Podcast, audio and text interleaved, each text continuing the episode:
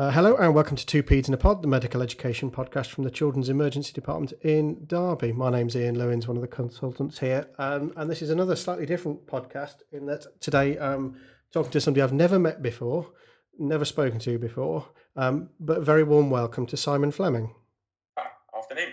Um, so, Simon, just explain a bit who are you, first of all? uh, so, uh, my name's Simon Fleming, and uh, I always find this this kind of verbal bio stuff a bit weird. So I'm uh, an orthopedic uh, ST7, or at least I, I, would be an ST7, an orthopedic registrar, if I wasn't um, out of program at the moment, doing my research on um, uh, operative competency in in trauma and orthopedics and how we decide that people have it. Uh, in my spare time, I'm also involved with uh, a number of different trainee organisations. So I'm the immediate past president of the British Orthopaedic Trainee Association. So we represent all the orthopaedic registrars in the UK as well as core foundation and medical students who, who are passionate about ortho. And I work with um, some other organisations around training, so things like the Academy of Trainees Doctors Group, which is the uh, trainee arm of the Academy of Medical Royal Colleges, and the uh, international conference in residency residency education. So um, I've I literally yesterday got back from their big conference in Canada, yeah. uh, trying to make training better, kind of around the world. Okay, and people will listen to that and go, "Well, that's fantastic, but why on earth are you talking to him?" And the reason I'm talking to you is because of the the, the stuff you did uh, with BOTA uh, back in 2016 that led to the Hammer It Out campaign that that many people will have seen on Twitter. So just sort of going back then, what what was the census that you sent out, and and why did BOTA send that out? Yeah, so so at the time I was vice president of the British Orthopaedic Training Association, uh, and um, as a committee we started having a discussion led by by the then president uh, uh, Mustafa Rashid, and it was something that we all had a feel of, which is that whenever we went into meetings or presented, um, BOTA, like a lot of organizations, like ASIT, like the BMA, like anything, were kind of accused of being a bit of an echo chamber. Yeah. Uh, and accused of uh, being sort of self-aggrandizing, self-confirming. You know, we all sit in a room, agree how right we are, and then go and say that on behalf of all trainees ever, we say this. Yeah.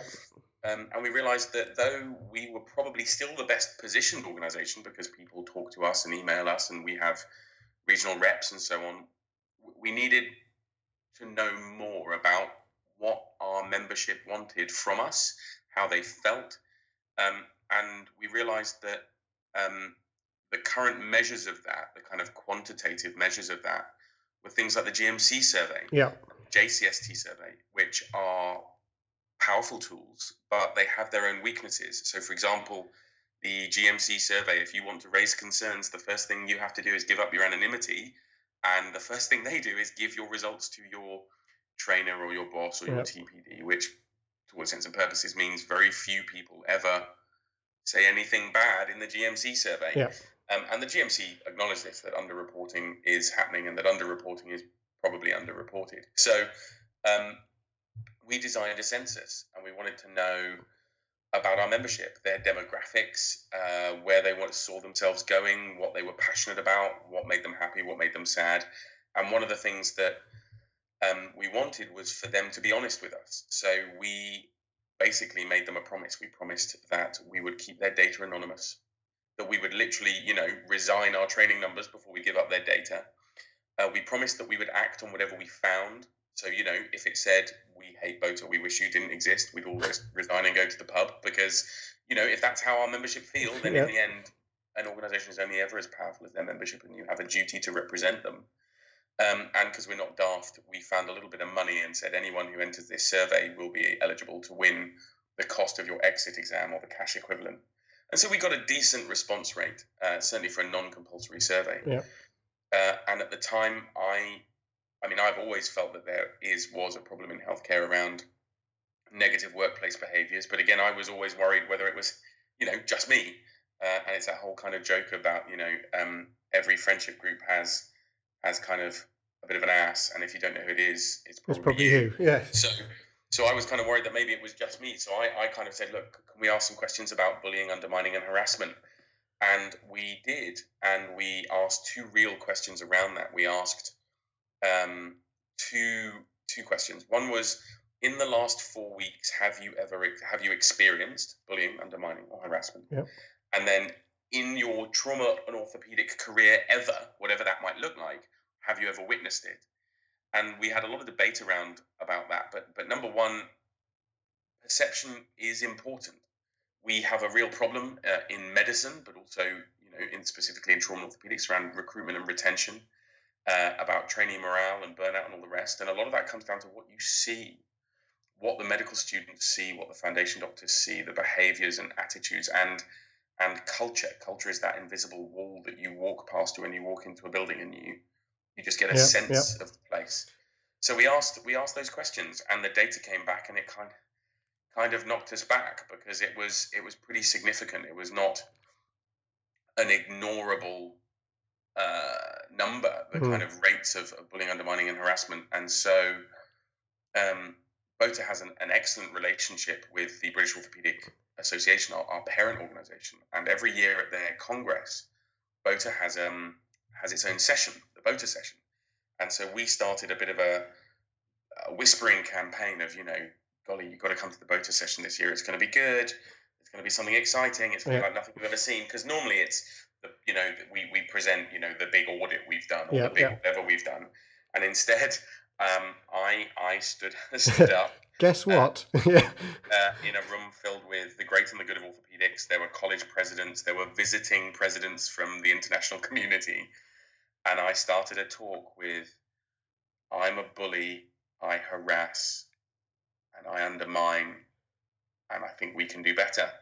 And then we and and because we presented the data sequentially, so you know it, it was building up to a thing, and then I took over at the the, the sporting bit, and um, yeah, we presented this to the orthopedic community, and then after we presented it, um, and we thought very hard about whether that was the right place to do it we felt that it was. If you look at all the different models for change, they all say that at the beginning you've got to make a big noise. Yep. Um, we then had to come up with what we were going to do about it, and we've it's very much been an iterative process, uh, kind of learning through mistakes. Which I should point out, you know, all successes all successes are down to the membership and the committee, and all mistakes are are, are entirely mine. um, uh, and but the, the first stage was was a brand and we started talking. And actually, it was um, another member of the committee uh, who is currently our vice president, Matt Brown, who came up with the idea of Hammer It Out. Uh, but we'd all been bouncing around these ideas of we wanted something kind of self deprecating, sort of disarming, but something that resonated with the orthopedic community. Yeah. Something that was a doing word, an active word, but wasn't wasn't damaging or negative or pejorative.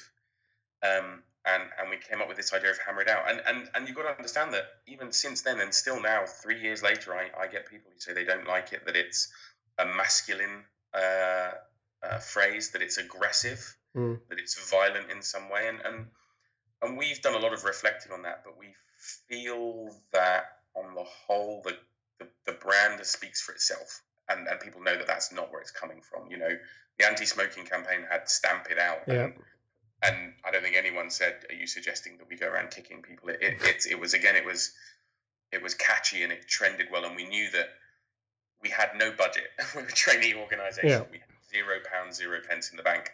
So anything we did was going to have to be driven by word of mouth and social media and and people like me going places and talking to people. So it would have to be something that was catchy, and that was that was where it came from. That was where it started. And I mean, do you think that orthopedics has an, if you like, image problem, or has a is particular has an issue with bullying, undermining, or harassment, or do you think you just got honest results that are probably reflective across all specialities? I I think it's both. uh, so so again, there was a conscious effort that we should start with our own house, that we should start with what we know. Yeah we knew that there was a problem, or at least I, I felt that there was a problem in trauma and orthopedics. There is an image problem with trauma and orthopedics, and then there is also an image problem with surgery in general, uh, in terms of the culture of power and hierarchy uh, the culture of undermining, which is you know making people feel small, worthless, having less value. And then if you look at harassment, harassment is things like you know the protected characteristics. So sexual harassment and homophobia and racism. And again, we felt that certainly there was an issue within orthopedics, but that undeniably the GMC survey data, the NHS staff survey data yeah. tells us that this is a problem that is everywhere. So we we started with orthopedics both because it was our our own house, and then uh, one of the things I was very mindful of is again using using our weaknesses as a strength, and it's worked in that. People say to me when we realized that orthopedics were being reflective and orthopedics were admitting that they had a problem and orthopedics were driving forward positive culture change, we as insert specialty here yep. Felt like how could we not? You know, when when when there is an orthopedic registrar touring the world telling people that they can be kinder and better and culturally more accepting, everyone else is like, well, crikey, if yeah. you know they can do it, what are what are we doing? Um, because it is it is everywhere. It is pervasive at every level of of healthcare. And and to be fair, I've I've I've been lucky enough, and and, and it is luck more than judgment to go around the world. And this is everywhere. Every healthcare system I've visited says, yeah, we've got the same problem. Right. Maybe in different ways or in different levels, but but the US, Canada, Australia, they all say, yeah, we've got a culture of hierarchy and power. We've got a culture of certain certain behaviors being acceptable. And um, we just started with Ortho because it's what we knew and it, it was a good place to start. And I think I'd, I'd I think I'd echo that actually. Sort of just seeing you on Twitter, and and as you rightly say, you think, gosh, here's an orthopedic surgeon saying we need to be nicer. That's you know with with the stereotype absolutely firmly in my mind. I thought that is the last person I'd be expecting to be saying these things. Um, you know, you'd normally expect the you know people like the cuddly paediatricians like myself to be doing this, and it really struck me. And uh, the sort of the stuff that you tweet, it, it really strikes. And I think we cannot just sort of say it's an orthopedic problem. There's, there's, there's, I think there's an article in the BMJ either this week or last week which says that bullying, harassment, and undermining costs the NHS about two billion annually. So it's clearly not a problem that that people can ignore and it's not just orthopedics. Yeah, well, undeniably. I mean, the so the NHS staff survey uh, demonstrates year on year on year on year on year about a 25% staff on staff bullying rate. And that's across the board. Mm. That's at all levels of seniority, whether you are a allied healthcare professional or whether you are a doctor or whether you are a manager from from the lowest of the low to the highest of the high about a quarter of us are being bullied by someone, regardless of job, rank, gender, age, sexuality, all the rest. It's it, it is pervasive everywhere. And and um, I was actually asked to comment on that article by by one of the editors of the BMJ, and I said, well, well, undeniably, because we know that negative workplace behaviors have a massive impact on your cognitive ability, your productivity, plus obviously, you know, sick days, uh, complaints, all of that sort of stuff, we know that that will have implications on patient care, which which really is what it's all yes. about. Um, uh, but my my thing was, it's like the Mastercard advert, right? So you know, bullying and undermining and harassment costs costs the NHS two billion quid a year, but the personal cost to patients and staff is priceless.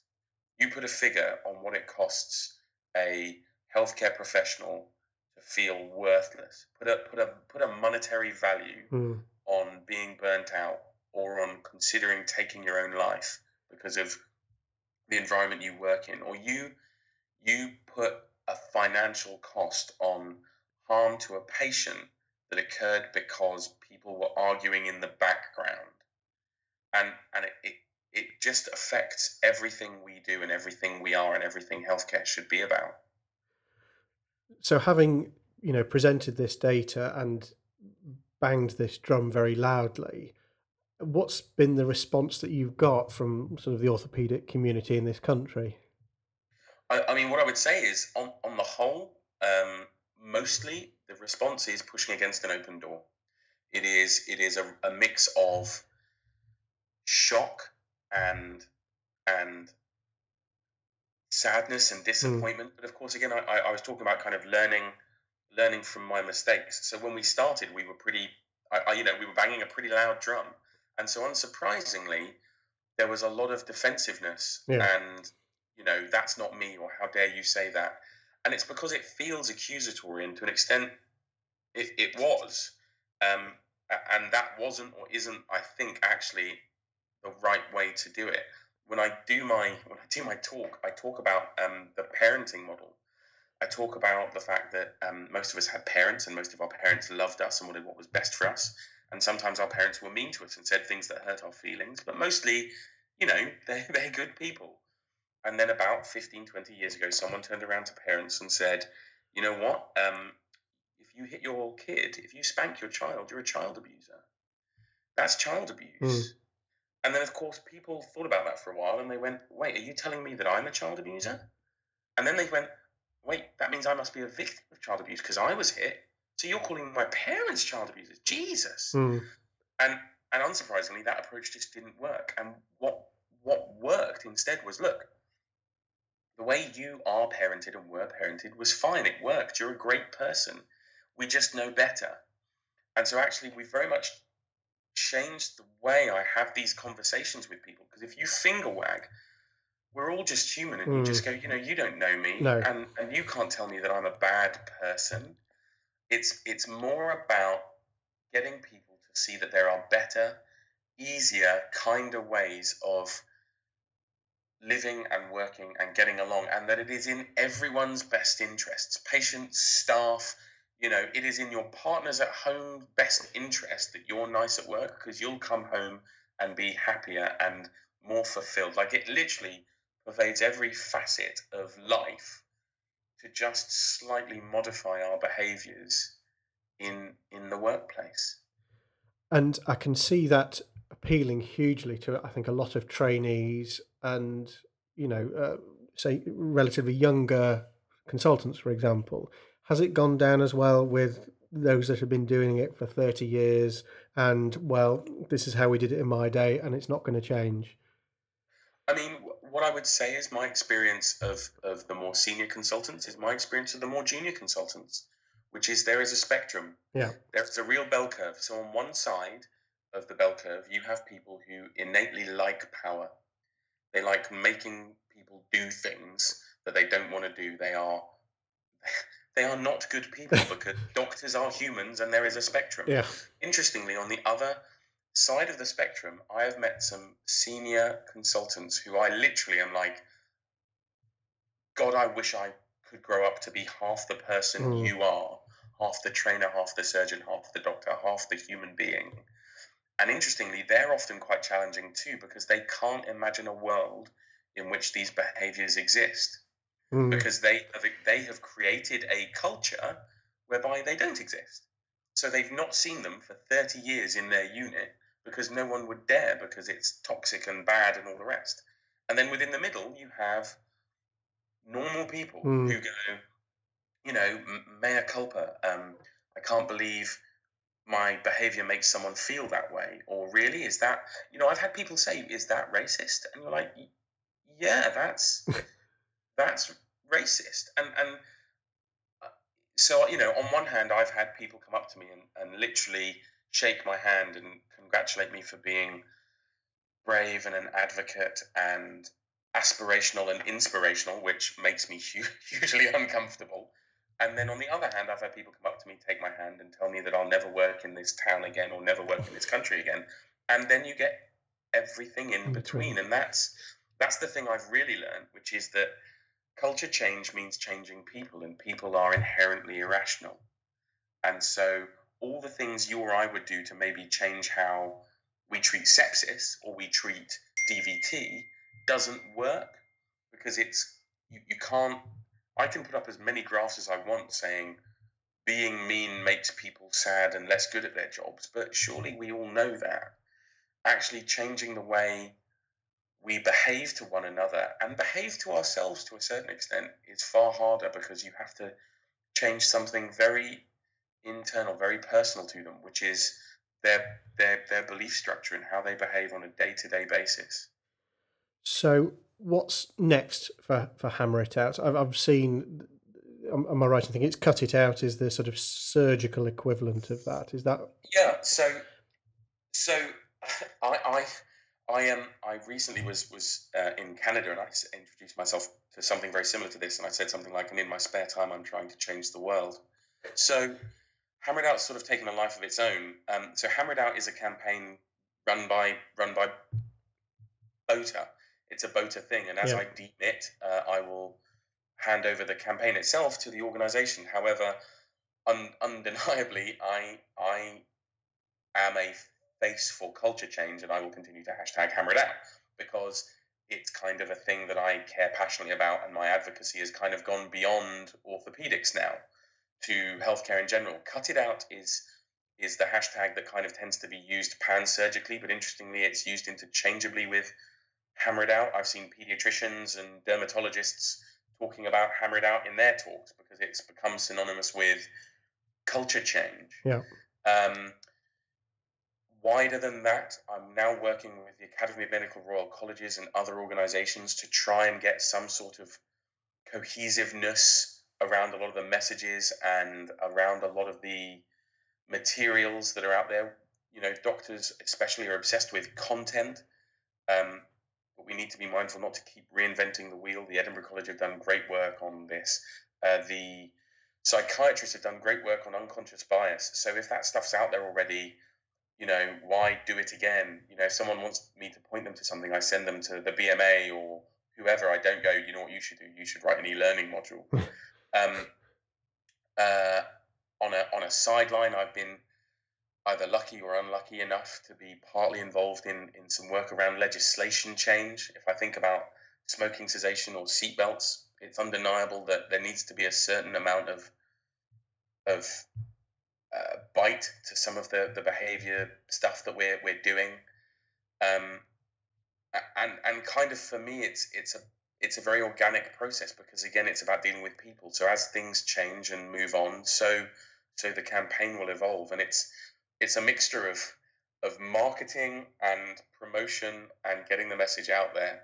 Um, because realistically, changing culture from from all the reading I've done and speaking to people who've been involved in it takes about 10 to 15 yeah, years. Yeah.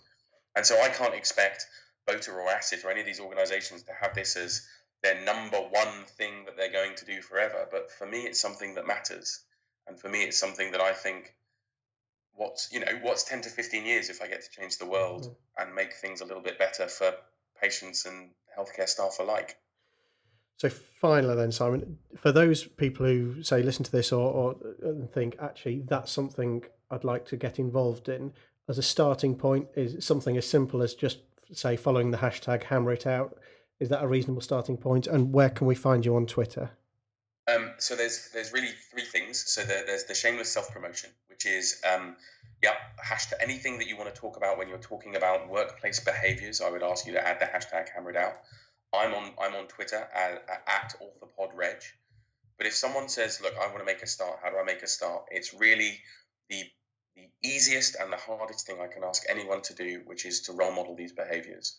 And I I I don't care if you are an an undergrad medical student or you are professor of all things if you role model the behaviors you would wish to see, whether it's saying please and thank you, or apologizing because I put my foot in it all the time, or or just trying to be a bit kinder or a bit more thoughtful, it is literally that that changes the world. Because if you role model and then you change three or four other people, it's like a behavioral pyramid scheme. Yeah. You you literally can change the world just by changing the way you behave yourself, and it's it's really hard work and really easy all at the same time. Fantastic, Simon. So you're the Ponzi scheme, basically, of, of the behavioural world. I, I am the Ponzi scheme of of fixing the NHS. Perfect. Except it makes me no money. yes. Well, there you go.